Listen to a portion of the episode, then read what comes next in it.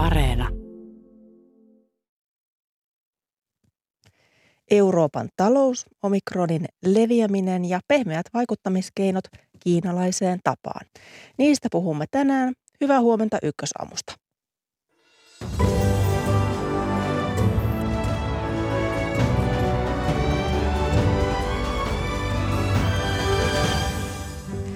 Katsomme lähetyksen aluksi Euroopan talouden suuntaa, kun inflaatio yllää voimakkaana. Vaille kahdeksan puhumme rahtikuljetusten meriturvallisuudesta, jonka jälkeen luvassa on kotimaan päivitys omikron koronavirusmuunnoksen tilanteesta. Tartunnathan ovat räjähdysmäisessä kasvussa Norjassa ja Tanskassa. Lumi- ja Pyry-nimiset pandat saapuivat Suomeen mediahuuman siivittäminä nelisen vuotta sitten – nyt eläimet vastaanottanut Ähtärin eläinpuisto on talousvaikeuksissa. Kysymme, löytyykö apua kiinalaistoimijoista. Aamun kolumnissa analysoidaan etupiirejä. Minä olen Mira Steeström. Tervetuloa kuulolle. Ja Pasilassa kanssani lähetystä tekee Hanna Juuti. Hyvää huomenta. Hyvää huomenta. Ja uutiskatsausta hän heti kärkeen. Yhdysvaltain presidentti Joe Biden sanoo, että Suomen F-35 hävittäjähankinta mahdollistaa maiden välisen puolustusyhteistyön lähenemisen. Biden kiitti Suomea hävittäjävalinnasta puhelussaan presidentti Sauli Niinistön kanssa eilen illalla. Niinistö sanoi Bidenille arvostavansa, että puolustusliitto NATO ylläpitää avoimien ovien politiikkaansa. Presidentit keskustelivat myös Ukrainan tilanteesta ja sen diplomaattisesta ratkaisusta. Tänään Niinistön on määrä keskustella puhelimessa Venäjän presidentin Vladimir Putinin kanssa. Norjan hallitus kieltää kaiken alkoholitarjoilun ravintoloissa ja baareissa, jotta ihmisten kokoontumisia voitaisiin välttää. Tähän asti alkoholitarjoilu on pitänyt lopettaa puolilta öin. Alkoholin tarjoulukielto alkaa ensi yönä ja jatkuu neljä viikkoa. Norjassa omikron tartuntojen määrä on kaksinkertaistunut viikossa. Valtiotalouden tarkastusvirasto valmistelee tykti Yliviikarin hyllyttämistä ylijohtajan tehtävästä. Asiasta kertoo uutissuomalainen. Yliviikari on kertonut aiemmin, että hän haluaisi palata VTVn ylijohtajan tehtävään. Hänet vapautettiin ylijohtajan pestistä, kun hän siirtyi virastossa pääjohtajaksi. Uutissuomalaisen mukaan prosessi pohjaa eduskunnan virkamieslain kohtaan, jonka mukaan virkamies voidaan pidättää virantoimituksesta rikossyytteen ajaksi. Yliviikarin oikeudenkäynti alkoi viime viikolla. Ensimmäisten aluevaalien ehdokasasettelu päättyy tänään. Puolueiden ja valitsijayhdistysten on jätettävä ehdokashakemukset aluevaalilautakunnille viimeistään kello 16. Vaalit käydään vajaan kuuden viikon kuluttua 23. päivänä tammikuuta. Sote-uudistukseen liittyvät aluevaalit järjestetään 20, 20, 21 hyvinvointialueella Manner-Suomessa. Helsingin vaalipiiri ja Ahvenanmaa eivät ole mukana. Tulevaisuudessa aluevaalit on tarkoitus järjestää yhtä aikaa kuntavaalien kanssa. Ja kerrotaan vielä, että vankiloissa on pulaa osaavasta työvoimasta. Vanginvartijoiden koulutuspaikkoja vähennettiin kymmenkunta vuotta sitten, eikä kaikkiin avoimiin virkoihin enää riitä päteviä hakijoita. Vankiloissa on jouduttu turvautumaan sijaisiin, joilla ei ole tarvittavaa koulutusta. Henkilöstövaje heikentää turvallisuutta ja syö vartioiden jaksamista ja samalla vankiloissa tapahtuvat uhkatilanteet ovat lisääntyneet. Vartijapula on vaikein suurissa suljetuissa vankiloissa, kuten Sukevalla, Turussa ja Helsingissä. Asiasta kertoo Yle. Kiitos Hanna näistä. Aluksi talouteen, nimittäin tällä viikolla on luvassa uutta tietoa Euroopan talouden suunnasta, kun Euroopan keskuspankin EKPn neuvosto kokoontuu torstaina. Luvassa on uusi suhdanne- ja inflaatioennuste ja pääjohtaja Kristiin Lagardin kommentteja niihin kuunnellaan kenties tavallistakin herkemmällä korvalla. Seuraavaksi katsotaan hieman talouden näkymiä ja odotuksia. Niitä on tullut analysoimaan OP-ryhmän pääjohtaja Timo Ritakalli. Hyvää huomenta ja tervetuloa. Hyvää huomenta, kiitos. EUn tilastoviraston Eurostatin mukaan kuluttajahintojen vuosinousu oli marraskuussa korkeinta yli 20 vuoteen. Tuo euroalueen inflaatio kiihtyi ennätykselliseen lähes 5 prosenttiin. Mikä on, on merkittävin syy siihen, että inflaatio jyllää tällä hetkellä näin voimakkaana? Kaikkein keskeisin syy on energiahinnan nousu, mutta taustalla on myös se, että pandemian myötä monien raaka-aineiden, metallien hinnat on noussut ja, ja, ja sitä kautta sitten sitä hinnan nousua näkyy sitten erilaisissa muissa hyödykkeissä. Sitten lisäksi markkinoilla on tämmöinen komponenttipula, joka sekä elektroniikkateollisuudessa että autoteollisuudessa ja monessa muussa teollisuuden alassa aiheuttaa tällaista tilannetta, jolloin ei ole riittävästi tarjontaa ja tulee painetta hintoihin katsotaan Yhdysvaltoja, niin siellä tilanne ei ole yhtään sen helpompi. Niin mikä, jos tuolla Yhdysvalloissa inflaatio on ollut viimeksi yhtä nopeaa 31 vuotta sitten, niin mikä vaikutus inflaatioon tulee olemaan presidentti Joe Bidenin massiivisilla infrahankkeilla, kuten luotijunien, sähköautojen latausasemien ja tuulivoimaloiden pystyttämisellä? Totta kai tällaiset, tällaisessa tilanteessa niin kun tulee paljon uudenlaista kysyntää, jossa ei ole riittävästi tarjontaa siihen, niin niillä voi olla myös inflatori, inflatorisia vaikutuksia, eli inflaatiota kiihdyttäviä vaikutuksia. Ja, ja sen takia tässä eletään sellaista murrosta, että sellainen perusskenaariohan on tällä hetkellä, että tämä olisi tilapäistä. Niin Yhdysvalloissa ajatellaan kuin Euroopassa. Mutta riski siitä, että tämä ei olekaan tilapäistä, on koko ajan jonkin verran myös kasvanut, että markkinoilla myös – pohditaan sitä, että onko tässä sittenkin pitkästä aikaa käänne, joka oli seurausta siitä, että on hyvin elvyttävää rahapolitiikkaa, eli alhaiset korot ja paljon rahaa markkinoilla saatavissa ja elvyttävää finanssipolitiikkaa, eli juuri näitä investointeja tehty, niin, niin että laukaiseeko ne kuitenkin niin voimakkaan tällaisen inflaatiosykäyksen, joka, josta osa jää pysyvämmäksi. Niin, nythän Yhdysvaltain keskuspankin Fedin pääjohtaja Jerome Powell arvioi, että Omikron, tämä virusmuunnos, se pahentaa epävarmuutta inflaation kehityksestä, niin minkälainen riskitekijä Omikron on? No Omikron on varmasti tai seuraavatkin mahdolliset uudet variantit, mitä tässä pandemiassa saatetaan nähdä, niin niillä on se vaikutus, että, ei, ei uskalleta ryhtyä keskuspankkien toimesta rahapolitiikkaa kiristää liian aikaisin, koska koetaan, että talouskasvu on heiveröistä. Ja toisaalta sitten sama pätee finanssipoliittisiin toimenpiteisiin, joissa – valtiot jatkavat elvyttäviä toimenpiteitä, joita nyt on tehty jo hyvin pitkään ja eletty hyvin poikkeuksellista aikaa, eli eletty tällaisessa nollakorkoympäristössä ja, ja, ja siinä sellaisessa ympäristössä, jossa rahaa on todella paljon liikkeellä. Niin nämä kaikki asiat on tietysti sellaisia, jotka voi laukaista inflaatiota ja siinä mielessä tämä Powellin näkemys on mielestäni ihan oikea ja ajattelen itse hyvin samalla tavalla. No jos katsotaan Yhdysvaltoja vielä, niin, niin myös siellä tästä työvo- työvoimapulasta puhutaan, niin minkälaisia ratkaisuja siellä on, on keksitty työvoimapulan selättämiseen?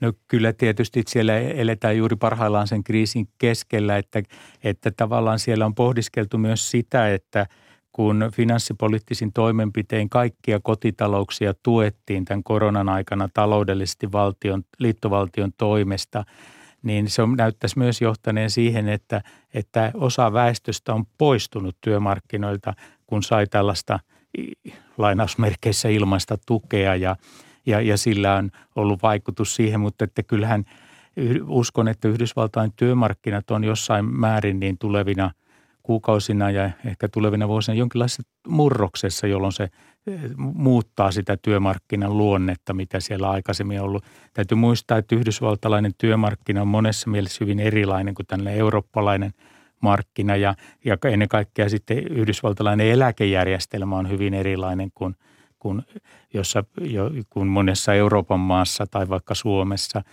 siellä kuitenkin se on hyvin pitkälle henkilökohtaisella vastuulla se eläkkeen kerryttäminen ja ne eläkevarat on vahvasti sijoitettu henkilöiden toimesta osakemarkkinoille, jolloin tällaiset asiat vaikuttaa eri tavalla. Nyt tietysti osakemarkkinat on ollut pitkään noususuunnassa, niin se saattaa joillekin mahdollistaa aikaisemman poistumisen työmarkkinoilta kuin mikä on ollut tilanne joitakin vuosia sitten. No täällä Euroopassakin työvoimapulasta kärsitään ja ankara pula osaajista vaivaa ainakin Saksaa ja Ranskaa, niin miten se vaikuttaa inflaatiokehitykseen täällä meillä päin? No lähtökohtaisesti, kun on työvoimapula pidemmän aikaa, niin se voisi vaikuttaa sillä tavalla, että se vaikuttaa palkkatasoihin. Mutta sitten siinä on tietysti muistettava monia tekijöitä, että jos tätä tarkastellaan Suomen näkökulmasta, niin, niin Suomessa meidän haaste on se, että meidän hintakilpailukyky, meidän kilpailukyky ei ole riittävän hyvä. Ja tässä tilanteessa on äärimmäisen tärkeää, että Suomessa ansiokehitys pysyy maltillisena, jotta me pitkällä tähtäimellä, vähän pidemmällä tähtäimellä pärjäämme kansantaloutena huomattavasti paremmin ja, ja, ja silloin saamme taas uudelleen nousuun viennin osuuden bruttokansantuotteessa, joka on viimeisten, viimeisen 10-15 vuoden aikana laskenut selvästi. Jatketaan kansasiaa hetken kuluttua, mutta meillä on nyt puhelimessa ohjelmajohtaja Juha Jokela ulkopoliittisesta instituutista. Hyvää huomenta. No, hyvää huomenta. Tuo torstainen EKP-neuvoston kokous, niin miten merkittäviä suunnanmuutoksia tai päätöksiä tuosta kokouksesta odotetaan? No, kyllä tätä on pidetty merkittävänä kokouksena siinä mielessä, että keskuspankilta odotetaan viestiä ja linjauksia liittyen nyt tähän mittavaan koronaelvytystoimintaan, erityisesti näiden velkakirjojen osto-ohjelmaan.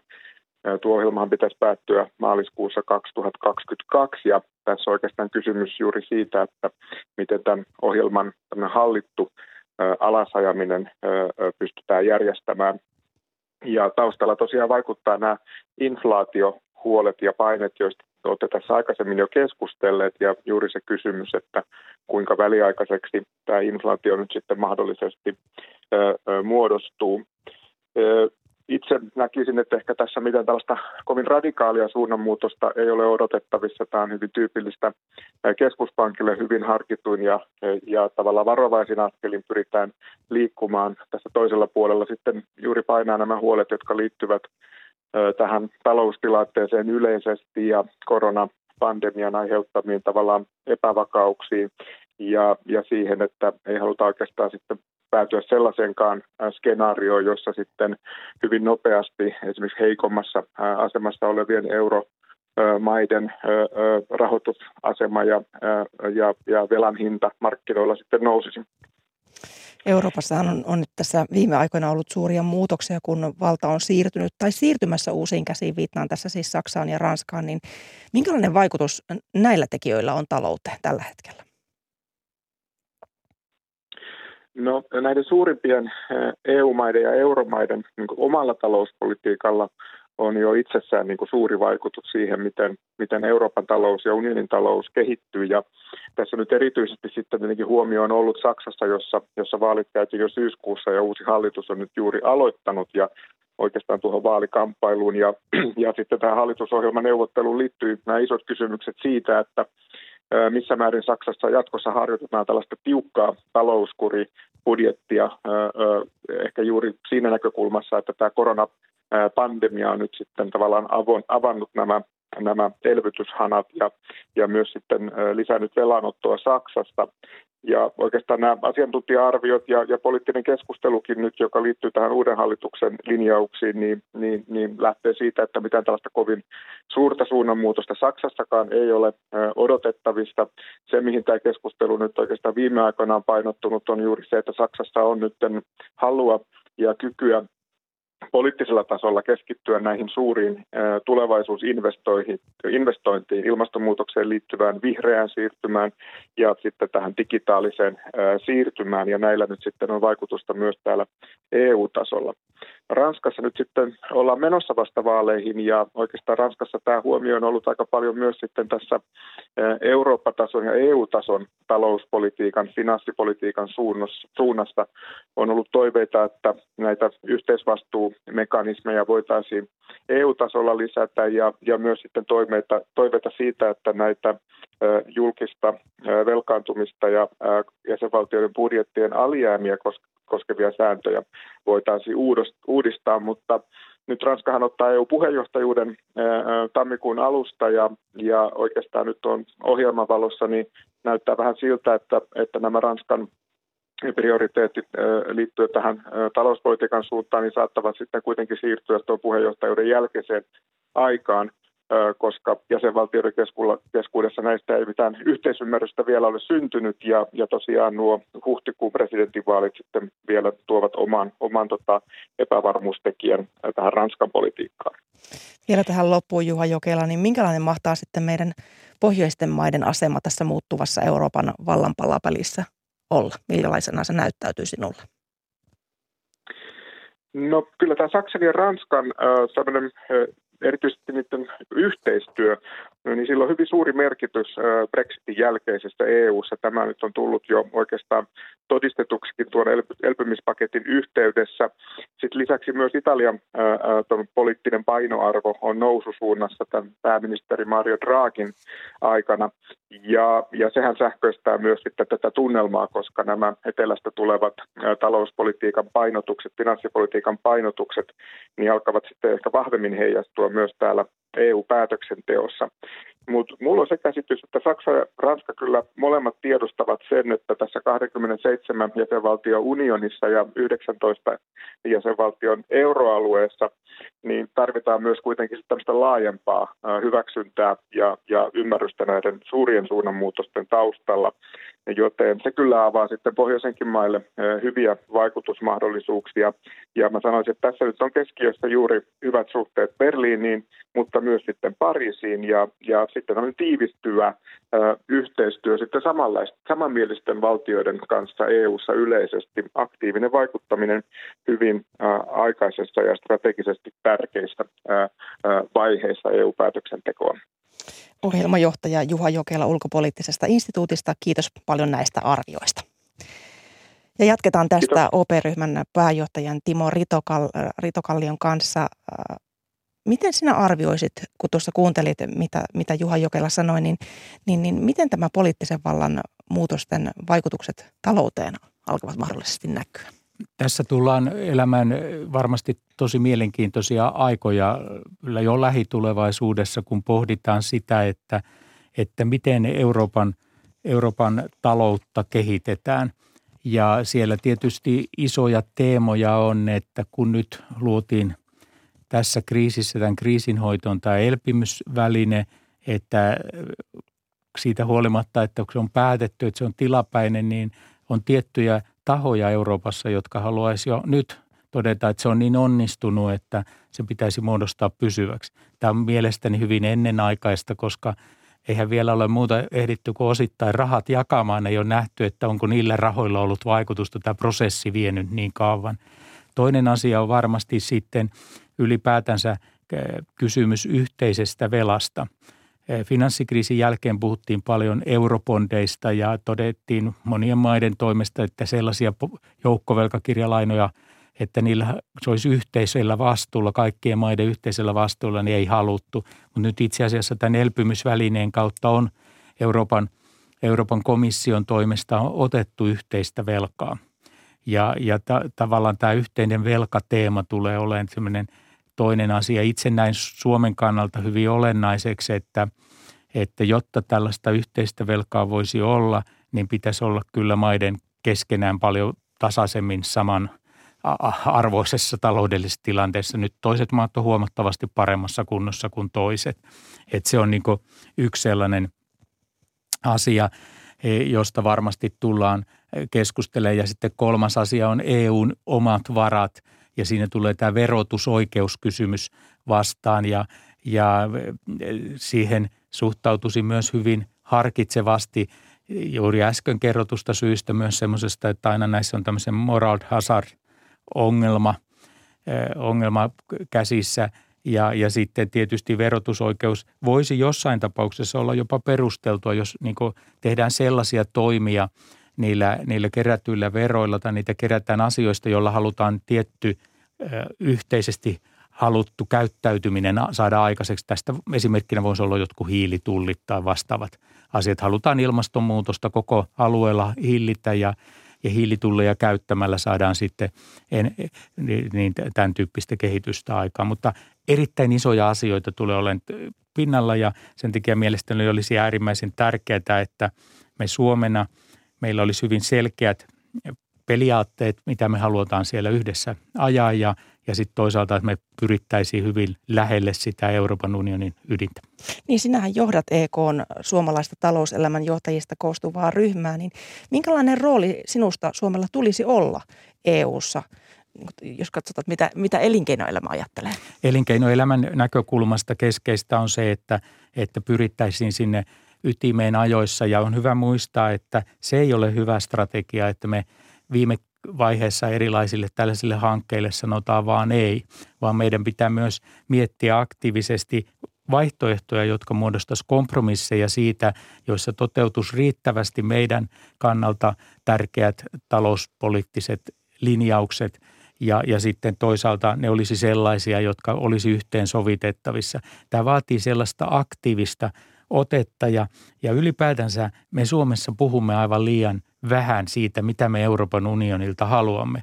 Me nähdään usein Euroopan unioni sellaiseksi, että sieltä tulee ohjeita, sääntöjä ja muita asioita ja sitten me reagoidaan niihin. Tosiasiassa osa niistä säännöistä, esimerkiksi velkakestävyys tai, tai ilmastotoimet, ne me, meidän pitäisi tehdä, vaikka me emme olisi Euroopan unionin jäseniä.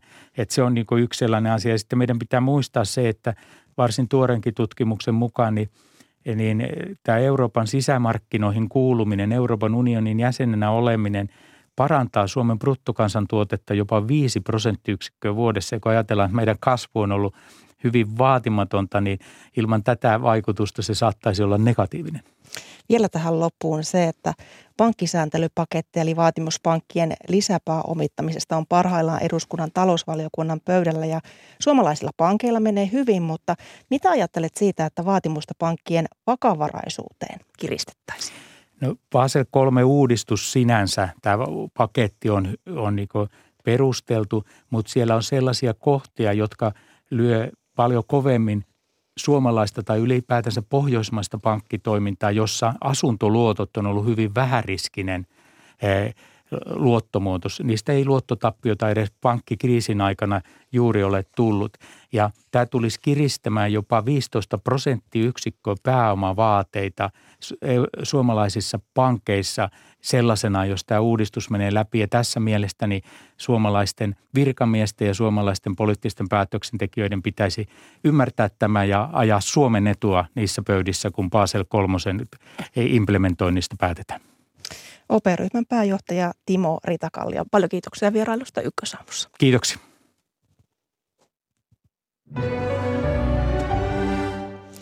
Sitten lähdetään merelle, nimittäin tanskalainen ja brittiläinen rahtilaiva törmäsivät toisiinsa Itämerellä Ruotsin etelärannikolla sijaitsevan Ystadin ja tanskalaisen Bornholmin saaren välillä maanantaina aamuyöllä. Ruotsin viranomaisten mukaan törmäyksen syyksi epäillään törkeää rattijuoppoutta, anteeksi, ruorijuoppoutta ja törkeää varomattomuutta. Puhelimessa on nyt Rajavartiolaitoksen meriturvallisuusyksikön päällikkö, komentaja Mikko Simola. Hyvää huomenta. Hyvää huomenta. Tuossa törmäyksessä kaatunut tanskalaisalus on hinattu satamaan nyt Skooneen. Yksi laivaturmassa kaadonnut merimies on löytynyt kuolleena ja toinen on edelleen yhä kateissa. Kaksi ihmistä on pidätettynä, epäiltynä muun muassa törkeästä huolimattomuudesta meriliikenteestä ja meriliikenteessä ja törkeästä ruoriopumuksesta. Miten poikkeuksellisesta onnettomuudesta nyt on kysymys? No voidaan todeta, että, että onneksi kyseessä on poikkeus, kun puhutaan laivaluokan alusten törmäyksistä, jotka johtavat toisen osapuolen kaatumiseen. Eli, eli kyllä nyt on poikkeuksellisesta tapahtumasta kysymys. Toisaalta voidaan todeta, että Itämeri on yksi maailman vilkkaimmin liikennöidyistä merialueista ja läheltä piti tilanteita sattuu toki ää, riskien pienentämisestä ja ennakointitoimista huolimatta niin säännöllisesti, mutta tosiaan tapaus, jossa laivat törmäämät seurauksella, että toinen osapuoli kaatuu, niin on onneksi harvinainen. Niin minkälaiset järjestelmät noilla vesillä kulkevissa aluksissa on estämässä yhteen törmäyksiä ja myös mahdollista ruorijuoppoutta? Niin kuin sanoit, Itämeri erittäin vilkkaasti liikennöity. No tietysti Ruotsin viranomaiset tätä kyseistä tapausta varmasti parhaansa mukaan tällä hetkellä tutkimat, eli en halua ottaa yksittäiseen tapaukseen siinä mielessä tarkasti kantaa. Toki voidaan sanota, sanoa, että, että esimerkiksi niin reittijakojärjestelmä, jolla pyritään varmistamaan, että alukset kulkevat toisensa sivuttaessaan ja kohdatessaan riittävältä etäisyydeltä. Sitten aktiivinen meriliikenteen ohjaus, erityisesti Itämeren kapeimmissa paikoissa sekä totta kai se, että alusten komentosillalla tehdään tarvittavat toimenpiteet etäisyyksien pitämiseksi turvallisina, niin ovat avainasemassa turvallisen merenkulun kannalta. Ja, ja tietysti niin tämäkin valitettava tapaus tosiaan osoittaa, että riskit ovat toimesta huolimatta aina läsnä, kun puhutaan Itämerestä merialueena ja, ja vilka, vilkkaasti liikennöidystä sellaisesta. Eli jos ajatellaan, että pelkästään Suomen aluevesillä päivittäin voidaan sanoa, että liikkuu 200 laivaluokan alusta, jos puhutaan keskimäärin. Ja tuota, pelkästään Suomenlahdella niitä on päivittäin noin 120 liikenteessä, niin ää, liikennettä on. Ja, ja esimerkiksi sitten kohdissa, jossa liikenne toisensa kohtaa ajatellaan vaikka, nyt jos yleisemmin puhutaan kuin tästä tapauksesta, mikä Ystadin edustalla sattui, niin Helsinki-Tallinna, pohjois-eteläsuuntainen matkustaja-alusliikenne ja sitten vaikkapa tuonne Suomenlahden itäosaan kulkeva rahtiliikenne, öljyliikenne mukaan lukien, kun kohtaavat, niin totta kai siinä laivoilla ja myös sitten rannassa turvallisuutta parantavat alusliikenteen ohjauspalveluja tuottavat tahot sekä viranomaiset saavat tarkkana olla. Vielä tähän loppuun luonnehdinta Mikko Simola, missä kunnossa se Suomen meripelastus sitten tällä hetkellä on, jos vilkasta on liikenne? No Suomen meripelastustoimestahan rajavartiolaitos johtavana viranomaisena siitä vastaa. Ja samoin tällä hetkellä vastaamme myös sitten ympäristövahinkojen torjunnasta avomerellä ja, ja Suomen talousvyöhykkeellä. Eli meidän toimintamme perustuu jatkuvaan valmiuteen ja rajavartiolaitos on lainvalvontaviranomaisena läsnä merellä kaikissa olosuhteissa joka päivä. Ja meillä johtamisjärjestelmä toimii ajantasaiseen tilannekuvaan perustuen ja tämän perusteella sitten suuntaamme resursseja ja, ja tuota, pyrimme totta kai ennaltaehkäisemään omalta, omalla tahollamme onnettomuuksia yhteistoiminnassa muiden viranomaisten kanssa ja sitten resurssoimaan ja suuntaamaan resurssien käytön siten, että mahdollisissa meripelastustapahtumissa niin apua saataisiin paikalle mahdollisimman nopeasti. Eli, eli kyllä se perustuu siihen, että ylläpidetään jatkuvasti kattava tilannetietoisuus, jonka perusteella sitten johtamisjärjestelmästä suunnataan resurssit ja reagoidaan tarvittaessa, jos onnettomuustilanteita merellä sattuu. Mutta kyllä valmius on jatkuva mm. ja sen eteen tehdään joka päivä töitä. Rajavartiolaitoksen meriturvallisuusyksikön päällikkö, komentaja Mikko Simolla. Paljon kiitoksia haastattelusta. Kiitoksia. Ja sitten mennään aamun lehtiin. Hanna Juuti on tullut studioon ja sinulla on siellä lehtien esiin nostamia puheenaiheita tarjolla.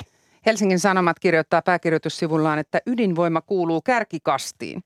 Asiassa viitataan EU meneillään olevaan ympäristöluokitteluun eli taksonomiaprosessiin. Vielä ei ole selvillä, otetaanko ydinvoima mukaan joukkoon, jotka katsotaan ympäristöystävällisemmiksi keinoiksi tuottaa energiaa ja saisivat näin rahaa edullisemmin. Helsingin Sanomat kirjoittaa, että taksonomian ongelmat ovat joustamattomuudessa.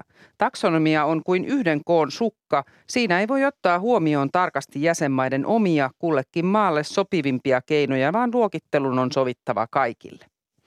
Turun Sanomat puolestaan kirjoittaa, että vanhentuneen rokotteen saadeilla on kiire saada uusi. Tässä viitataan lauantaina Turun pop-up-rokotustapahtumassa – tapahtuneelle vahingolle, jossa, jossa noin sata ihmistä sai vanhentuneita rokotteita. Turun kaupungin tartuntataudeista vastaava lääkäri Jutta Peltoniemi kertoo, että taustalla oli inhimillinen syy.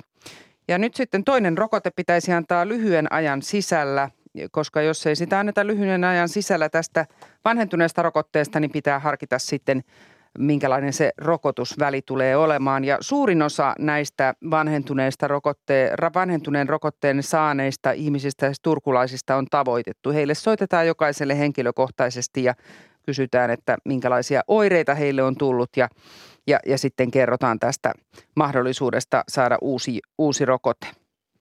Ja potilasvahinkokeskus vielä kertoo, että tässä vaiheessa vanhentuneen rokotteen saaneilla ei ole perusteita saada tapahtuneesta korvausta. Kiitos Hanna näistä ja tuossa kahdeksan uutisten jälkeen lisäasiaa omikronista ja koronarokotteista ja varautumisesta tämän uuden muunnoksen leviämiseen. Ja kello on 10 yli kahdeksan. Ykkösaamun lähetys jatkuu. Tervetuloa seuraan. Koronan omikron-muunnos leviää nyt nopeasti. Siitä puhumme aivan hetken kuluttua, minkälainen tilanne on ja mitä tältä viikolta odotetaan.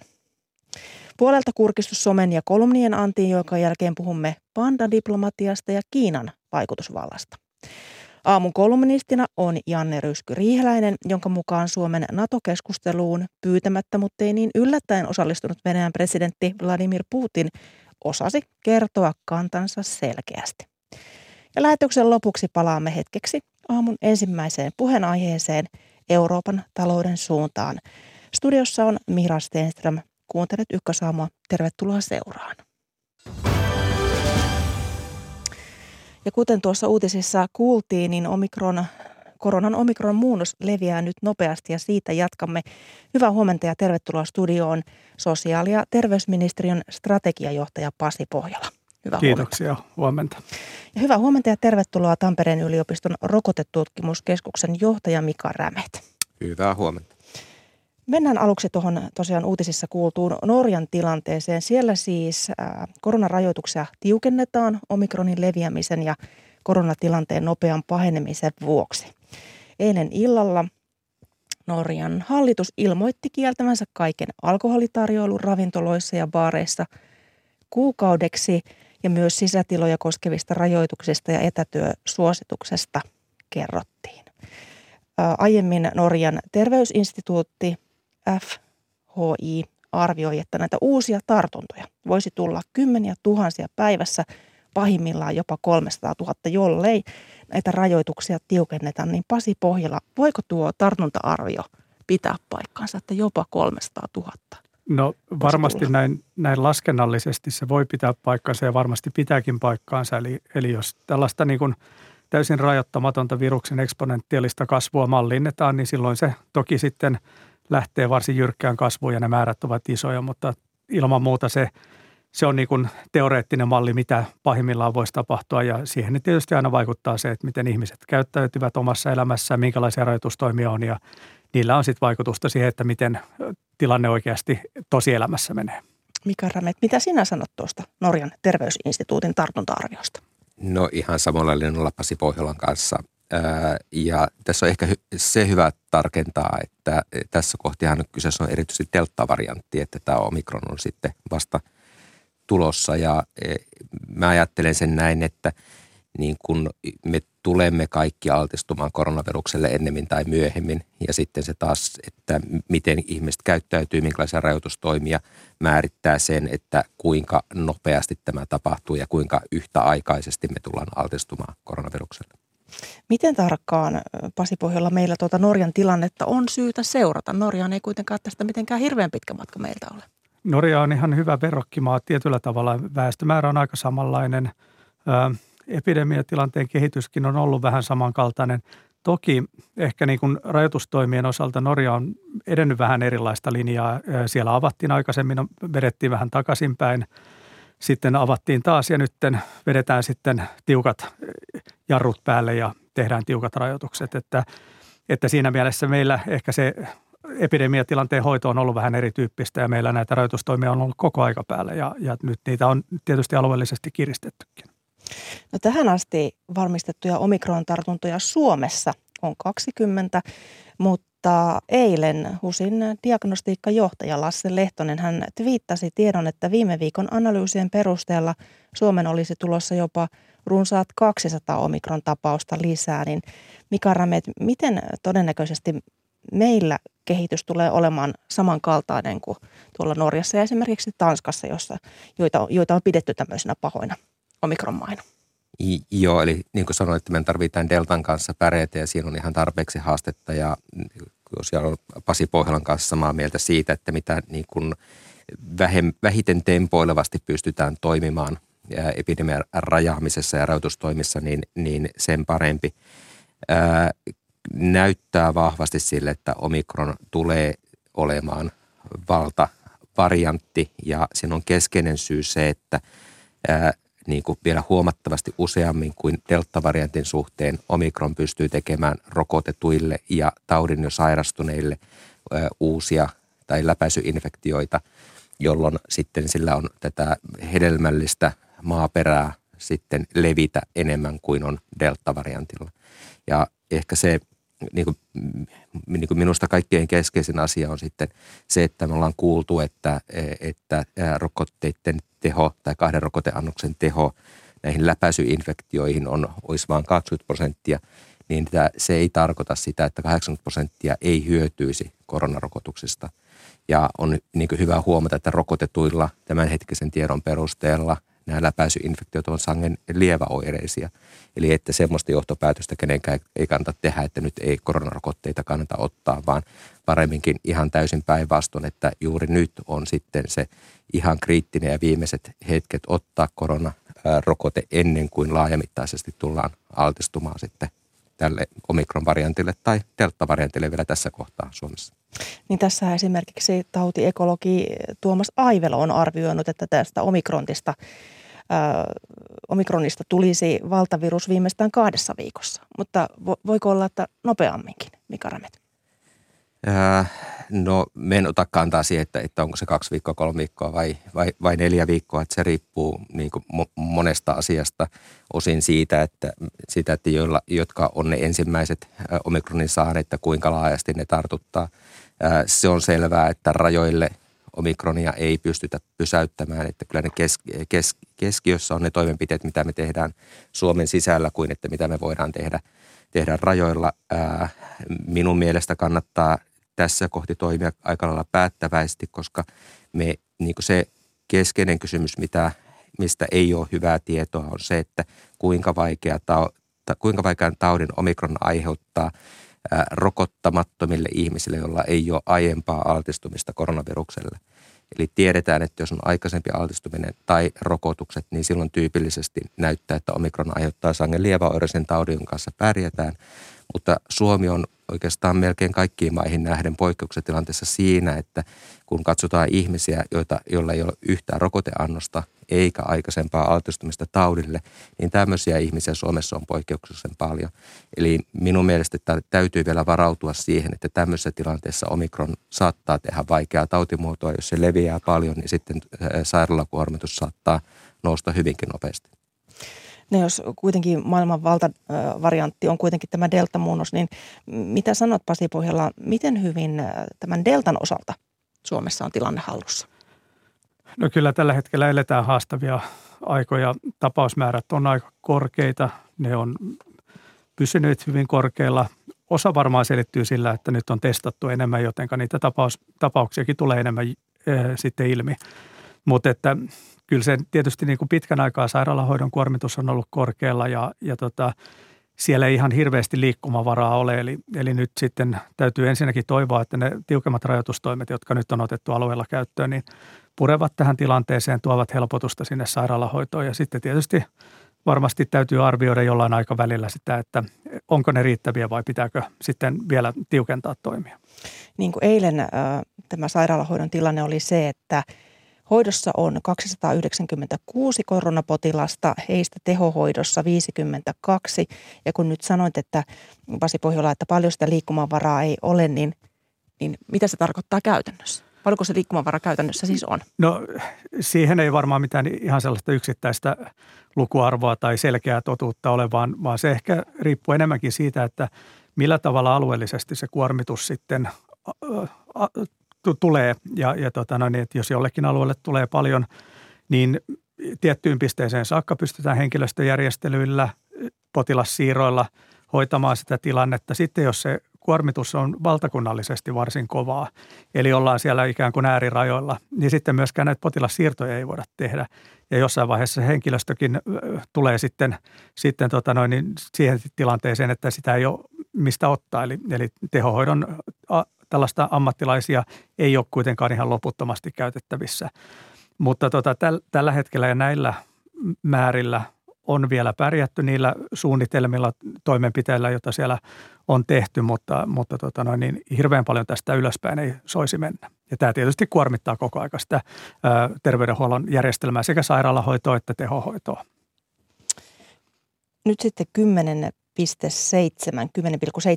prosenttia yli 12-vuotiaista oli eilen saanut kolmannen tämän koronarokotteen ja näitä kolmansia rokotuksia on annettu iäkkäimmistä ikäryhmistä alkaen, niin minkälainen, miten, miten tämä tilanne kolmansien rokotusten osalta nyt sitten etenee? No äh, tosiaan sitten, että jos vertaa kansainvälisesti se 10, reilu 10 prosenttia kuulostaa matalle määrälle, mutta se on hyvä muistaa, että meillä on ensimmäisen ja toisen rokoteannoksen väli pitempi kuin useimmissa muissa maissa, jolloin tämä kolmannen rokoteannoksen tarve on tullut sitten eteen myöhäisemmässä vaiheessa. Ja minusta keskeistä nyt on, eli tilanne on siinä mielessä hyvä, että meillä on hyvä määrä rokotteita Suomessa – sitten on nyt hyvin päästy käyntiin näissä kolmessa rokoteannoksissa ja niissä on sitten sama juttu kuin ensimmäisessä toisessa annoksessa, että annetaan siinä järjestyksessä, mistä niistä on eniten hyötyä. Eli ensisijaisesti pyritään estämään vakavia tautitapauksia, tehohoidon tarvetta, jolloin nyt on tärkeintä saada sitten ne kolmannet rokoteannokset iäkkäille ja riskiryhmiin kuuluville. Ja sitten ne sen jälkeen sitten, sitten tulee taas sitten perusterveille työ, työikäisille. Ja nämä nyt etenee sangen nopeasti ja olen itse ajatellut tätä näin, että tämä delta-variantti korosti voimakkaasti tehosteannoksen merkitystä ja nyt sitten omikron-variantti sitten korostaa tämän kolmannen rokoteannoksen merkitystä ja sitten niin kuin jo aiemmin sanoin, niin on hyvä muistaa, että perusterveelle työikäiselle kahden rokote, kaksi rokoteannosta antaa hyvin suojaa myöskin omikronia vastaan, kun puhutaan vaikeasta tautimuodosta. Nythän tästä rokotevälistä on puhuttu paljon. Suosituksen mukaan kolmas annos annettaisiin tai voitaisiin antaa viidestä kuuteen kuukautta toisen annoksen jälkeen, mutta nythän Britanniassa tehosterokotusten aikataulua on nopeutettu, niin pitäisikö meilläkin turvautua sitten samaan? No jos mä otan vielä kiinni tähän, että, että se tosiaan, mä, mä ajattelin, että kun meillä oli tätä julkista debattia siitä, että pitäisikö se olla, olla lyhempi vai pitempi, niin se oli tietyllä tavalla tämmöinen myrsky vesilasissa, että kenelläkään ei ole epäselvyyttä siitä, etteikö kolmas rokoteannos olisi tarpeen ja hyödyllinen, vaan keskustelu nimenomaan siitä, että missä järjestyksessä ja millä antovälillä ja niin kuin mitään dramaattista ei tapahdu siinä kolmen kuukauden kohdalla tai neljän, viiden kuukauden kohdalla. Suoja vakavaa tautimuotoa kohtaan pysyy hyvänä. Nyt omikronin suhteen tiedetään, että ilman kolmatta rokoteannosta läpäisyinfektioita tulee paljon, jolloin me, niin keskeinen merkitys tämä epidemian kehittymisen kannalta ja sitten sitä, että miten tämä nyt toteutetaan sitten, e, että niin tärkeintä on ne suojata isossa riskissä olevat ja sen jälkeen sitten edetään, että onko sitten 5, 4 vai 3 kuukautta sitten näiden muiden osalta, että rokotteiden saatavuuden ja sitten tämän rokottamiskapasiteetin e, e, ehdoilla. No jos nopeutettaisiin Pasi Pohjolla, niin riittäisikö meillä esimerkiksi henkilökuntaa tekemään sitä? No se on varmaan se kriittisin tekijä tässä, eli, eli se pitäisi katsoa ensinnäkin, että, että tota noin, niin kuinka paljon sitten väkeä on rokotuksiin siirrettävissä koska se sitten tarkoittaa sitä, että se on pois tartunnanjäljityksestä, testauksesta ja kaikesta siitä muusta hoidosta, hoivasta, jota nyt sitten pitää tehdä. Eli, eli meidän pitää hoitaa muitakin sairauksia. Ja, ja sitten tietysti olennaista on ehkä myös muistaa se, että meillä on nyt selkeästi näkyy, että, että jonkin verran on lisääntynyt kiinnostus ykkös- ja kakkosrokotteita kohtaan. Eli niitä on tässä niin kuin viimeisen viikon aikana annettu aikaisempaa viikkoa enemmän. Eli, eli meidän täytyy myös huolehtia siitä, että näitä ykkös- ja kakkosannoksia annetaan, niin kuin Mika Rämet tässä sanoi, niin ne ovat myöskin tärkeä osa, riippumatta siitä, että onko meillä deltaa tai omikronia se, sitten valtaviruksena, niin, niin ne antavat kuitenkin sitä suojaa jo vakavaa tautimuotoa vastaan. Eli silloin mitä laajempi osa väestöstä on edes jonkinlaisen rokotussuojan piirissä, niin se on tärkeää. Ja sitten tämän epidemian hallinnan ja, ja näiden vakavien tautimuotojen osalta omikronin tapauksessa, niin sitten näiden kolmasien annosten merkitys tulee korostumaan, mutta, mutta siinä mielessä niin kuin on tärkeää, että tämä koko paletti toimii ja, ja myöskin sitten se muu hoito, koska, koska se sitten aiheuttaa sellaisia, sellaista kuormaa ja pitkäaikaisia seurauksia, joita, joita sitten joudutaan hoitamaan jälkikäteen. Nythän tämän viikkoisen arvion mukaan lasten eli 5-11-vuotiaiden riskiryhmien koronarokotukset saattavat alkaa aikaisintaan tämän viikon lopulla, niin Mika Ramet, ehtiikö aloitus tälle viikolla? Miten mm. tilanne etenee? Ja no se riippuu näitä, miten, miten rokotteita tulee ja miten niitä sitten saadaan kuntiin ja tietenkin siinä kannattaa edetä sitten mahdollisimman päättäväisesti ja tuota, edellistä kysymystä ja Pasi Pohjolan vastausta sillä, että kyllä niin se ensimmäinen rokoteannos niin on se kaikkein tärkein niin näistä niin kaikissa, kaikissa ää, ikäryhmissä, mutta tosi hienoa, että, että nyt näiden 5-11-vuotiaidenkin osalta ollaan niin pitkällä, että rokotteita ollaan saamassa ja päästään sitten suojaamaan myöskin heidän osaltaan ne, jotka on suurimmassa riskissä saada vaikea tautia. Sitten taas näissä tilanteissa, jos jollakin perheenjäsenellä on iso riski saada koronaviruksesta vaikea tauti, niin minusta on erittäin hieno asia. Tässä on siis paljon, paljon selvästi ilmassa ja vuosi, vuosi lähestyy loppua, niin Pasi Pohjola, miten tärkeä tämä käynnissä oleva viikko on nyt sen, sen suunnan määrittämisen suhteen? Tämä viikko varmaan näyttää sitä niin kuin epidemiatilanteen kokonaiskehityksen suuntaa, eli, eli nyt varmaan ruvetaan näkemään tämän viikon aikana sitä, että pureeko ne tiukemmat rajoitustoimet, joita on otettu käyttöön. Ja sitten täytyy tehdä niitä arvioita sen pohjalta, että, että tota, onko se suunta riittävän voimakas, onko ne, näyttääkö siltä, että nämä tepsii.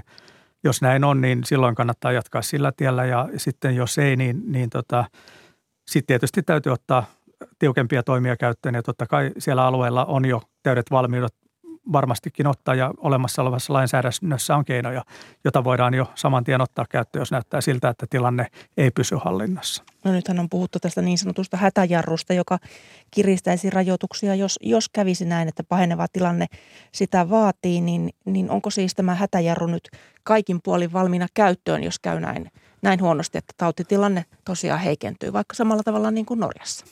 Kyllä tietysti se on, on valmiudessa, tai se, sitä on valmisteltu niin, että se hyvin nopeasti saadaan kyllä käyttöön, jos tarve vaatii, mutta totta kai siinä täytyy myöskin seurata tätä tilannetta ja, ja tarpeettomasti li, tiukkoja rajoituksia ei pidä ottaa käyttöön, vaan, vaan kyllä siinä täytyy katsoa se, että miten ne olemassa olevat toimet jo purevat tähän tilanteeseen. No sinä olet sanonut Ylen haastattelussa, että kriteerit täyttyisivät jo, niin koska hätäjarrusta vedetään? No oikeastaan niin kuin kaikki muut kriteerit täyttyy, paitsi se, että me ei vielä, vielä tiedetä, että miten nämä oikeastaan viimeisen puolentoista viikon aikana otetut tiukemmat toimet vaikuttavat. Siinä menee aina se pari-kolme viikkoa, että nähdään ne vaikutukset.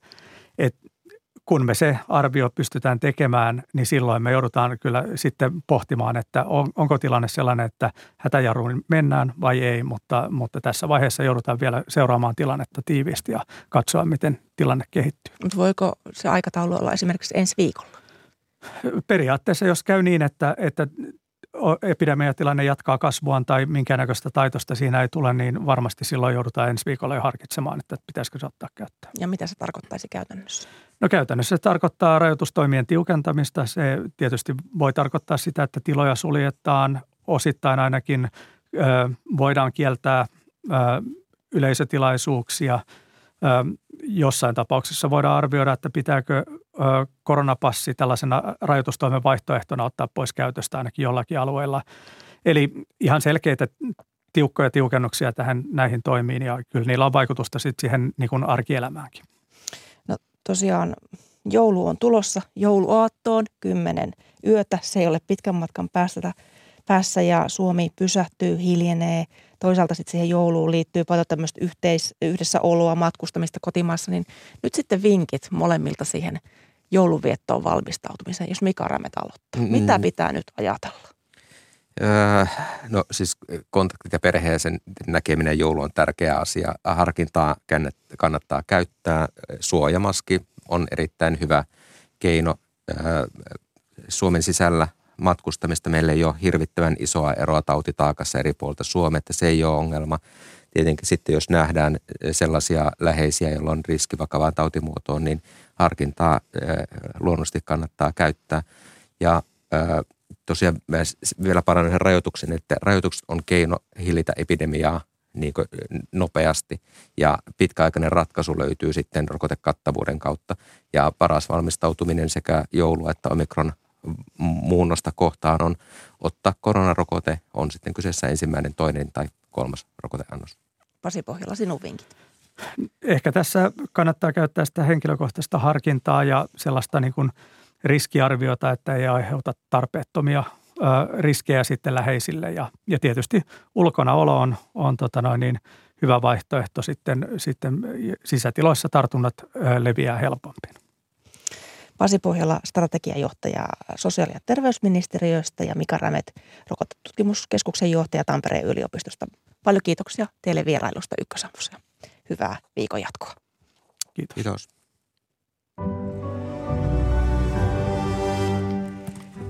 Kello on puoli yhdeksän ja seuraavaksi vuorossa on some- ja kolumnikatsaus, jonka jälkeen otamme suunnan kohti pohjoista ja puhumme muun muassa pandoista.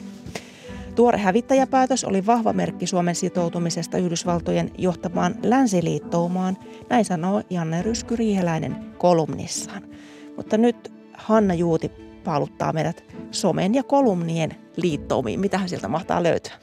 No Kiinan lapsipolitiikkaa, jos otetaan Helsingin Sanomien merkintöjä palstalta ensin asiankirjavaihtaja Mari Mannisen kirjoitus. Kiina käänsi takkinsa kuudessa vuodessa yhden lapsen politiikasta kolmen lapsen politiikkaan. Kiinan valtion mediaan kuuluva nettilehti Kiinan uutisverkosto jyrähti äskettäin, että kommunistisen puolueen jäsenten olisi tehtävä kolme lasta, yksi tai kaksi ei riitä. Kirjoitus hävisi sen jälkeen, kun se levisi verkossa ja raivostutti nettikansaa. Mari Manninen kirjoittaa, että lapsenteko pakko oli vain ajan kysymys, sillä Kiinan valtio on jo vuosia painostanut kansalaisia lisääntymään. Taustalla on väestökriisi, sillä lapsia on syntynyt todella vähän. Neljännesvuosisadan jatkunut yhden lapsen politiikka on vielä hyvässä muistissa, eikä pakottaminen toiseen suuntaankaan näytä toimivan, kirjoittaa Mari Manninen. Ja Twitterissä keskusteluttaa edelleen eiliset huolestuttavat luvut opiskelijoiden mielenterveydestä. Opu Akademiin professori Elina, Elina Pirjatanniemi twiittaa, että tämä tunnistan kyllä – pahaa tekee nyky, nykymeno. Ja hän jakaa jutun, jossa, joka on otsikoitu, että joka kolmannella korkeakouluopiskelijalla on ahdistusta ja masennusoireita. Työhyvinvoinnin asiantuntija Mika Korpimo kommentoi, että kyllä nyt pitäisi olla melko korkea kynnys etäopetukseen palaamiselle. Haitat taitavat ylittää hyödyt moninkertaisesti. Ja vielä Pirkka Peltoniemi kommentoi, että tämä ei nyt kyllä ole hyvä ollenkaan. Samoin nuoremmat kouluissa ovat varmaan samojen ongelmien ääressä ja vanhemmat eivät myöskään välttämättä jaksa omien ongelmien parista auttamaan. Koronan tuomat muutokset näkyvät vielä pitkään. Ja sitten julkisten ja hyvinvointialan liitto JHL viittaa, että Rauman kaupunki esittää sotepalveluidensa määräaikaista vähentämistä. Työnantaja ei ole kertonut asiasta henkilöstölle, vaan työntekijät ovat saaneet tiedot mediasta. Rauman kaupungin on aloitettava YT-neuvottelut välittömästi. Ja Iltalehti on äh, julkaissut äh, laajan jutun lasten mahdollisuudesta psykiatriseen hoitoon. Ovat tutkineet suomalaisia kaupunkeja ja, ja tota, se ei näytä monessakaan kunnassa hyvältä. Jussi Eronen kommentoi, että Kuopion kaupungin lääkäreille antama kielto kirjoittaa lähetteitä tiettyihin mielenterveyspalveluihin on saattanut vaarantaa, poti, vaarantaa potilasturvallisuutta. Mitä minä juuri luin, jos on varaa futistadioniin, pitää olla varaa hoitaa lapset. Siinä terveiset Kuopio ja monen muuhunkin kaupunkiin. Siinä taisi mennä suoraan sinne. Hyvä. Kiitos paljon Hanna näistä. Lumi- ja Pyry-nimiset pandat saapuivat Suomeen Ähtärin eläinpuistoon nelisen vuotta sitten, tammikuussa 2018. Pandojen tulo oli tuolloin valtava mediatapahtuma. Tänään Helsingissä järjestetään tiedotustilaisuus siitä, millaista yhteistyötä eläintarha ja Suomessa toimivat kiinalaisyritykset ryhtyvät tekemään isopandojen suojeluhankkeen jatkumiseksi Suomessa, sillä eläinpuisto on ollut taloudellisissa vaikeuksissa.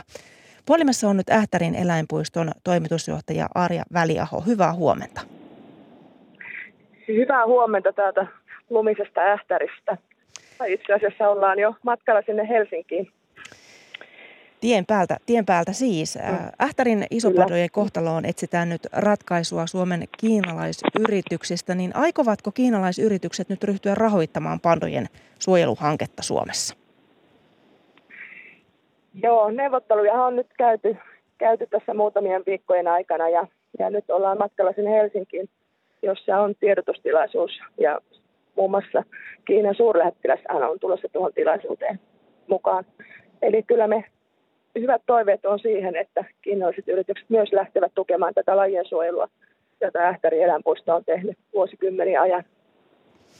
No jos eläinpuiston taloustilanne ei oikene, kun tässähän on ollut, että eläinpuisto on ollut taloudellisissa vaikeuksissa, niin miten suuri uhka pandojen palauttamiselle on takaisin Kiinaan ennen aikojaan? Tämähän on sitten viimeinen, viimeinen tosiaan, tani, mitä sitten tapahtuu, että pandot palautetaan. Meillä on tässä nyt suunniteltu monia toimenpiteitä, mitä tehdään, tehdään ennen sitä, että muun muassa me tässä syksyllä on tosiaan perustettu tällainen vierailija Välitä ry, jolle on, on haettu sitten rahankeräyslupa ja, ja, ja sinne on monet yksityiset ja yhdistykset jo tälläkin hetkellä tosiaan siirtäneet avustus, avustusrahoja ja ollaan tästä erittäin kiitollisia ja toisaalta sitten myös yritysten kanssa ollaan neuvoteltu myös näistä kumppanuussopimuksista, joita sitten tosiaan tämän heidän kanssa halutaan tehdä ja nämähän on esimerkiksi erilaiset markkinointitoimenpiteet ja, ja, ja mahdollisesti myös tällaisen Snowpanda lokon käyttöoikeus on näitä, mitä yritysten kanssa on neuvoteltu.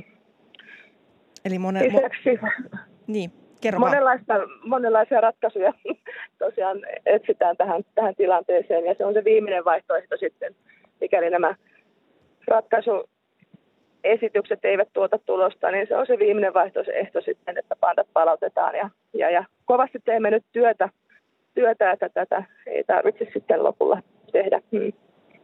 No jos pandat jouduttaisiin palauttamaan ennen aikojen takaisin Kiinaan, niin mitä se tarkoittaisi siis käytännössä? No meidän osalta se tietysti tarkoittaa sitä, että se työ, mitä me olemme aloittaneet tällä lajien suojelupuolella kansainvälisesti, niin se sitten menee hukkaan. Ja, ja, ja tämähän on se meidän, meidän suuri murhe tällä hetkellä, että ne panostukset, mitä me olemme tähän tällä hetkellä tehneet, niin ne ei tuota sitten jatkossa tulosta. Ja, ja, ja mikä lopputuloksena nyt sitten on se, että Pyryn ja Lumin pentuselle tai pentujen poikaset siellä Kiinassa sitten täällä kansallispuistossa joskus eläisivät villinä, niin se ei tule sitten toteutumaan niin meidän, meidän avustuksella. Niin tämähän on se suuri, suuri murhenaihe meille, jos se ei tule tapahtumaan. No kuinka tarkkaan Kiina seuraa, miten näiden pandojen kanssa elo sujuu? Tietysti meillä on tiivit yhteydet CVCAn kanssa, joka, jonka kanssa tosiaan näitä yhteistyössä näitä sopimuksia on, on tosiaan tani hoidettu ja tehdään. Eli yhteistyö on hyvin tiivistä ollut koko ajan ja, ja, ja ei, ei, siinä ei ole mitään tosiaan tani hyvässä yhteistyössä näitä hommia tehdään. Paljon kiitoksia haastattelusta Ähtärinne eläinpuistotoimitusjohtaja Arja Väliaho. Kiitoksia. Ja meillä on nyt etäyhteyden päässä Kiinan yhteiskunnan ja kulttuurin professori Matti Nojonen Lapin yliopistosta. Hyvää huomenta. Hyvää huomenta. Kun pandat saapuivat tosiaan Suomeen valtavan mediahuomion saattelemina tuolloin 2018, niin silloin puhuttiin paljon, että nämä pandat, isopandat olisivat osa Kiinan pehmeää vallankäyttöä. Puhuttiin tämmöisestä termistä kuin pandadiplomatia, niin minkälainen suhdetoimintamuoto pandat nyt ovat olleet, kun niitä on Kiinan antamina eläintarhoissa, eläinpuistoissa ympäri maailman? No kyllä tämä pandadiplomatia-käsite niin on aika pitkälle median luoma käsitettä, että jos katsotaan, että mihin Kiina on sijoittanut näitä pandoja, niin kyllähän on suurin osa niistä pandoista sellaisissa maissa, jossa, joiden kanssa Kiinalla on ollut hankauksia, kuten Yhdysvallat ja Japani. Eli pandadiplomatiastahan tulee pandadiplomatia siinä vaiheessa, kun me itse siitä, siitä tehdään pandadiplomatiaa. Eli toisin sanoen, että me aletaan pikkuhiljaa harkitsemaan aina, että ei, ei tehdä sitä tai ei tehdä tätä, että Kiina vain ei suuttuisi ja vetäisi pandoja pois. Eli se on niin tie tällaisen suomettumiseen. Eli kyllä Kiina, Kiinalla on niin valtava määrä pandoja ulkomailla ja totta kai se on osa heidän tällaista imagokampanjaa, mutta ei siellä varsinaista tällaista poliittista työkalua ole taustalla. No miten, miten paljon tällaisia ennenaikaisia palauttumisia, jos, jos kävisi niin, että ne jouduttaisiin nämä pandat palauttamaan, niin miten paljon niitä historian saatossa on ollut? No niitä on kyllä erittäin vähän, että tota, jos katsoo Japanissa tai Yhdysvalloista, missä jos katsotaan viime vuosina, niin Yhdysvalloilla ja Kiinalla on ollut erittäin ongelmalliset suhteet ja itse asiassa hyvinkin kärjistyneet suhteet kauppasodan ja kaikkien muun myötä. Niin ei sieltä ole yhtään pandaa palautettu Kiinaan. Mm. Mm. No minkälainen mainetekijä tämä pandojen tukeminen voi olla kiinalaisyrityksille? Voiko, voiko sitä jotenkin verrata tällaiseen esimerkiksi Suomessa tapahtuvaan norppien suojelutyöhön? No se on taas toinen ulottuvuus siinä, eli kyllähän yritykset tekee, niin kuin missä tahansa kiinalaiset yritykset kuin länsimaisetkin yritykset, niin kyllähän ne pyrkii saamaan tällaista mielikuvaa muokkausta aikaiseksi. Ja totta kai tällainen pandojen tukeminen voisi olla yksi tällainen keino, eli kun jos meillä tuetaan norppia, niin kiinalaiset tukisi pandoja. Että sehän, sehän voisi olla yksi tie ratkaista esimerkiksi tämä ähtäri, ähtärin ongelma, mutta sillä ei välttämättä ole mitään suoranaista tällaista niin ulkopoliittista ulottuvuutta. No laajennetaan näkökulmaa näistä pandoista sitten muuhun. Nythän Kiinan presidentti Xi Jinping kertoi marraskuun lopulla Kiinan aikovan tarjota miljardi koronarokoteannosta Afrikkaan, niin minkälaista pehmeää vallankäyttöä Kiina harjoittaa tämän koronan varjolla?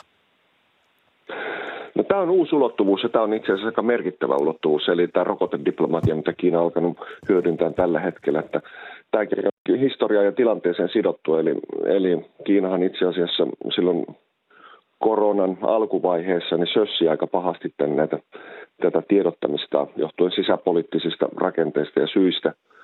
Ja silloin Yhdysvallat käynnisti tällaisen valtavan Trumpin johdolla tällaisen valtavan kampanjan, jolla mustamaalas Kiina, että tämä on laboratoriosta karannut ja muuta tällaista. Ja kyllähän se sai aikamoisen kolhun aikaa Kiinan julkisuusmaineeseen globaalisti. Ja nyt Kiina pyrkii paikkaamaan tätä tällaisella rokotediplomatialla. Ja itse asiassa sehän aloitettiin jo heti koronan alkuvaiheessa, eli kiinalaiset lähetti lääkintähenkilökuntaa ja, ja koronan vastaan, anteeksi, korona, korona tota niin, lääke, lääketeollisuusteknologia ja kaikkia ympäri palloa. Ja kuten muistetaan, niin he lähetti myös huippuhenkilökuntaa Italiaan silloin varhaisessa vaiheessa. Eli kyllä tämä on tällainen systemaattinen, hyvä tällainen, miksi sitä nyt sanotaan pehmeä vallankäyttö, jolla itse asiassa on kyllä konkreettista hyötyä näille kohdemaille. Niin Kiina, Kiinan presidentti Xi, Xi Jinping, niin hän kehotti puhuessaan niin kiinalaisyrityksiä investoimaan Afrikkaan seuraavien vuosien aikana, niin tavallaan tasoittuuko sitten tämän pehmeän vallankäytön myötä niin kiinalaisyritysten maahanpääsy kenties noihin?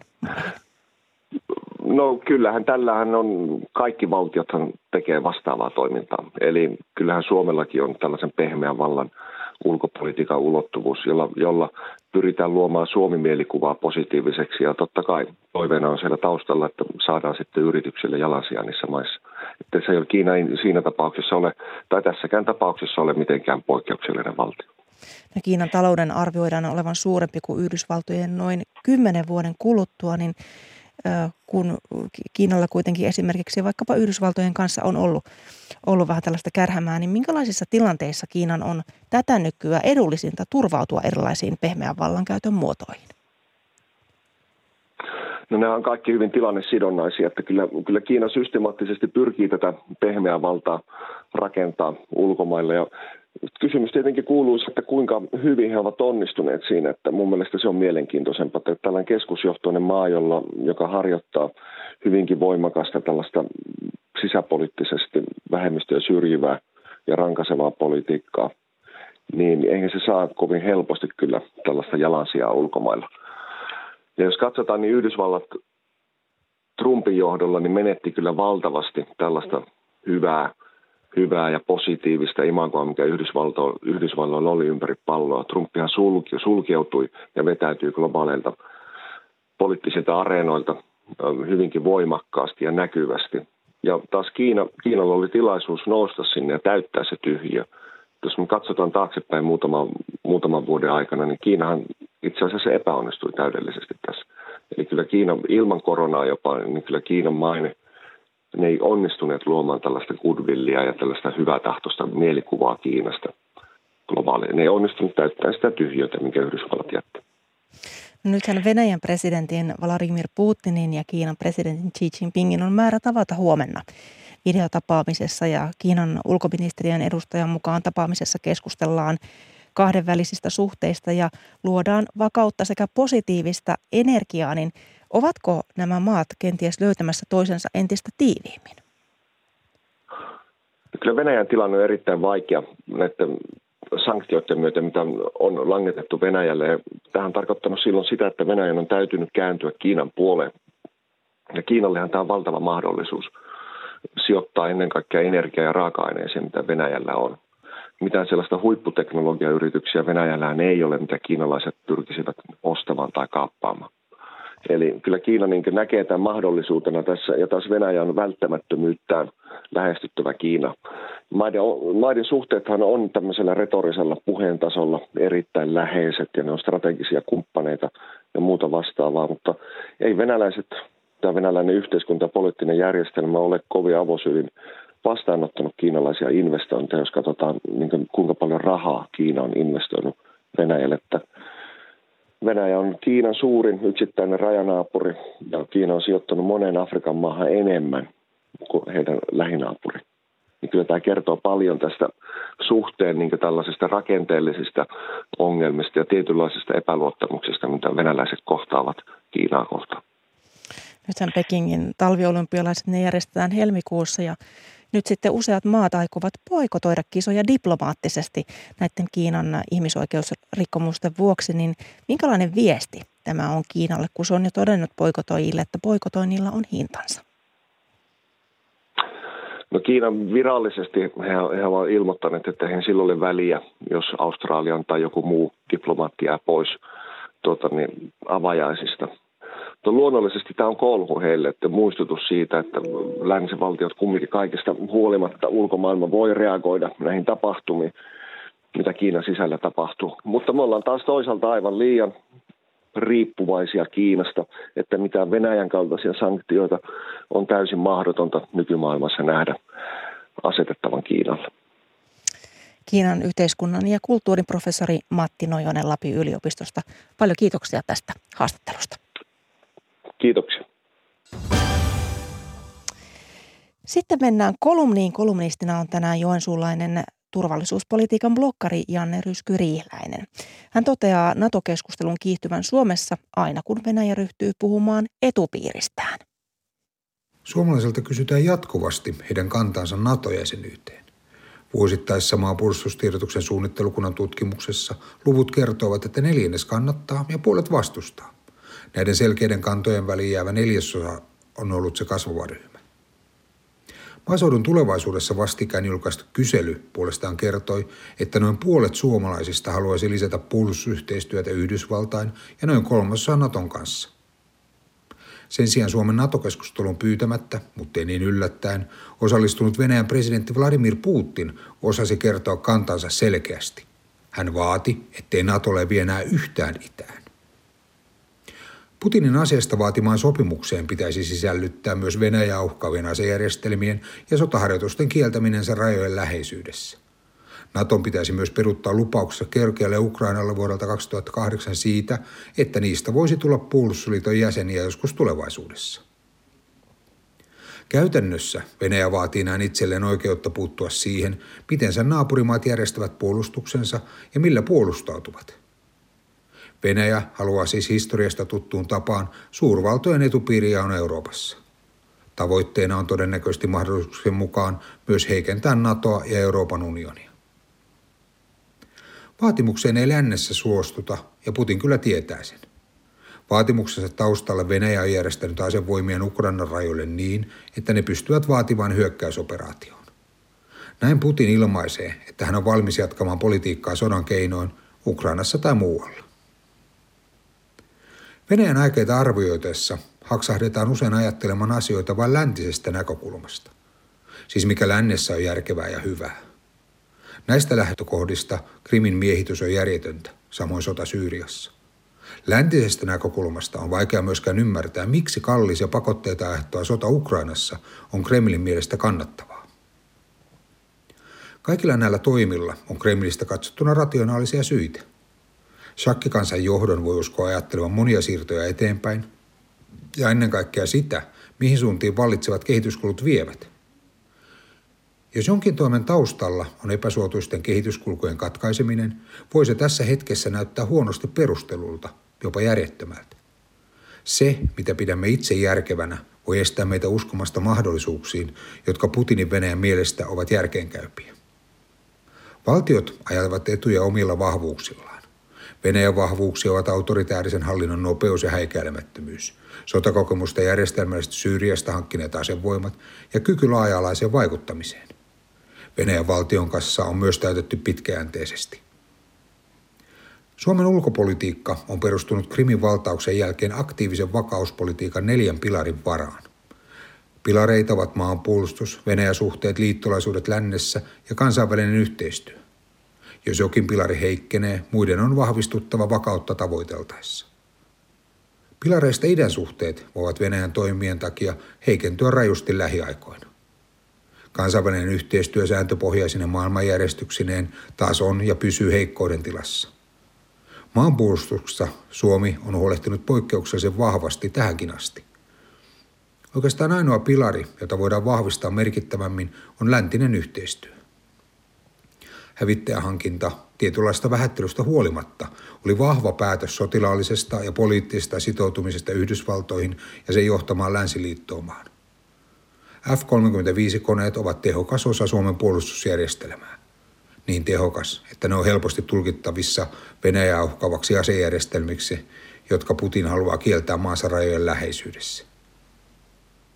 On olennaista ymmärtää, että Suomi on kokonaisuudessaan Venäjän vaatimuksessa mainitsemaa lähialuetta, eli sen ainakin jonkinasteiseksi etupiirikseen haluamaa. Venäjän yrittäessä mahdollisesti voimatoimin estää nato laajenemisen voi sillä olla jopa päinvastaisia vaikutuksia. Joka tapauksessa tilanteen kiristyminen kaventaa liikkumavaraa. Mitä jyrkempi vastakkainasettelu, sitä selvemmin on otettava puolta. Suomi on toki jo puolensa valinnut. Kremlissä on arvioitu, että nyt on hyvä aika lähteä voimalla muuttamaan eurooppalaisia turvallisuusrakenteita. Tämä koskee myös Suomen asemaa.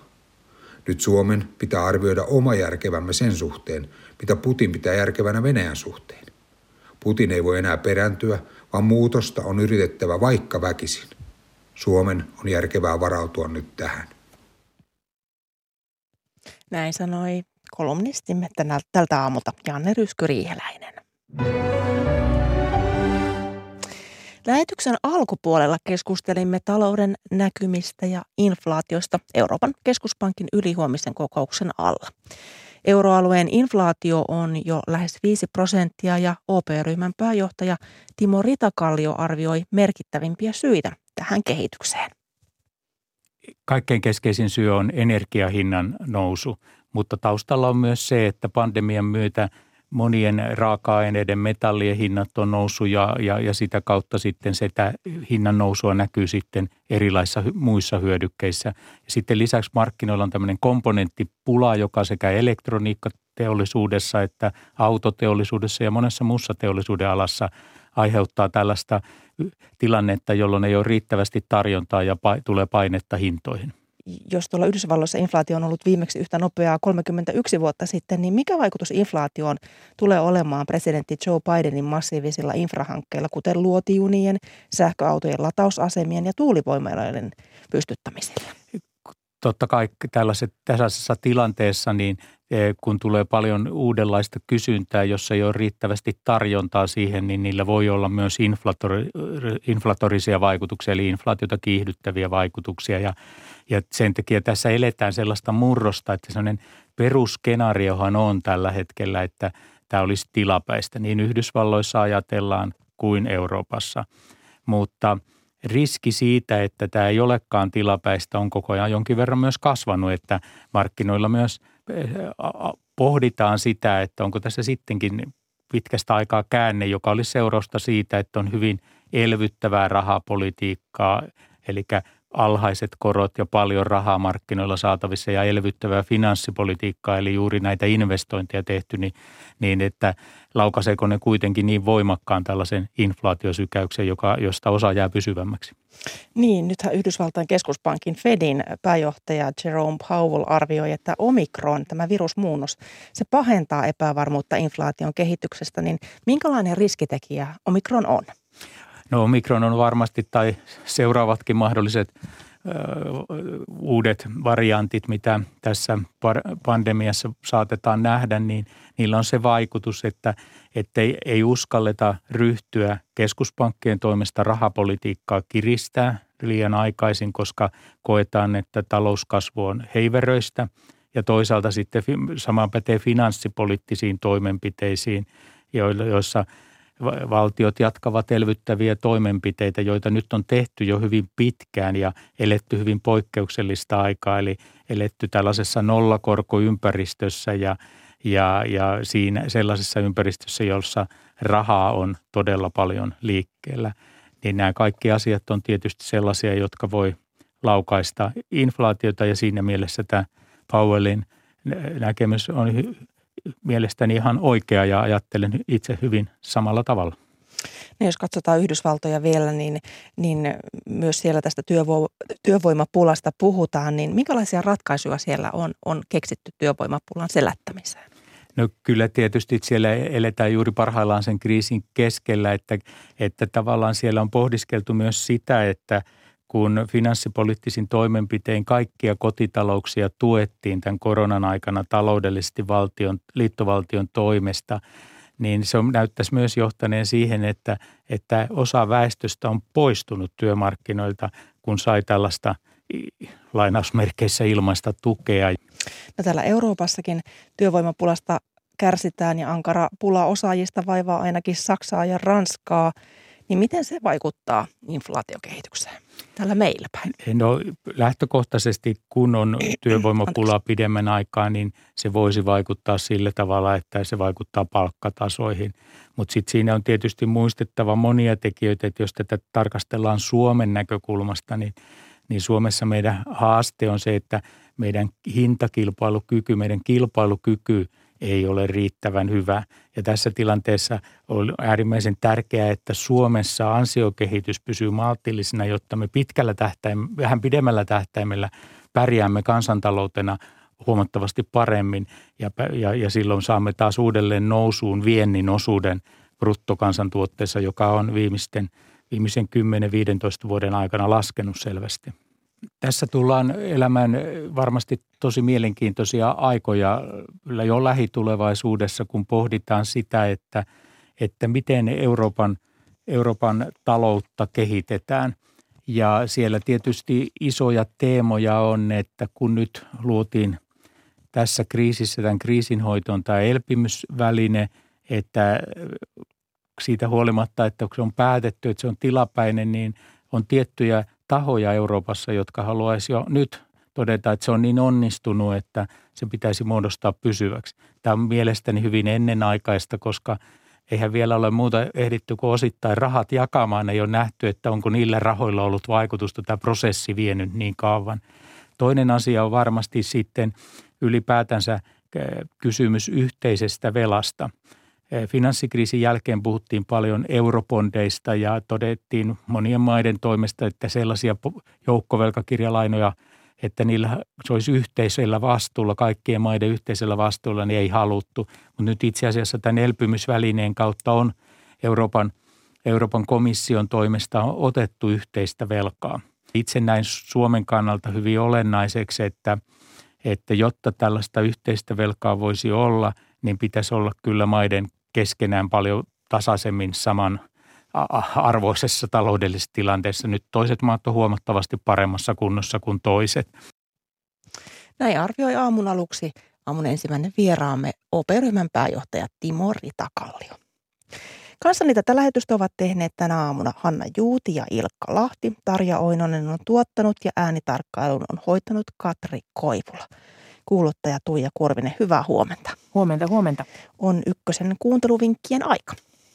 Uutisissakin on aamulla kerrottu James Webb-avaruusteleskoopista, joka laukaistaan avaruuteen ensi viikolla ja toimittaja Jari Mäkinen pääsi ainoana suomalaisena tutustumaan tähän laukaisuvalmiiseen teleskooppiin ja kertoo tästä lisää tänään kello 12.10 eli uutisten jälkeen Tiedeykkösen lähetyksessä. Hän on siellä meidän silmämme ja korvamme. Kyllä, kyllä ja nettijuttukin löytyy jo Yle Uutisten sivulta, jos siihen haluaa perehtyä. Siellä on kivoja kuvia. Nyt sitten aamupäivällä kymmeneltä Sari Valton vieraana ovat biologi Pertti Koskimies ja valokuvataiteilija Sanni Seppo ja puheena on se, että mihin hömötiaiset ja muut tutut linnut katosivat. Lintukato kun on jo meilläkin. Se on hyvä aihe. Kiitos näistä Toija ja Ykkösamu päättyy. Mukavaa tiistain jatkoa.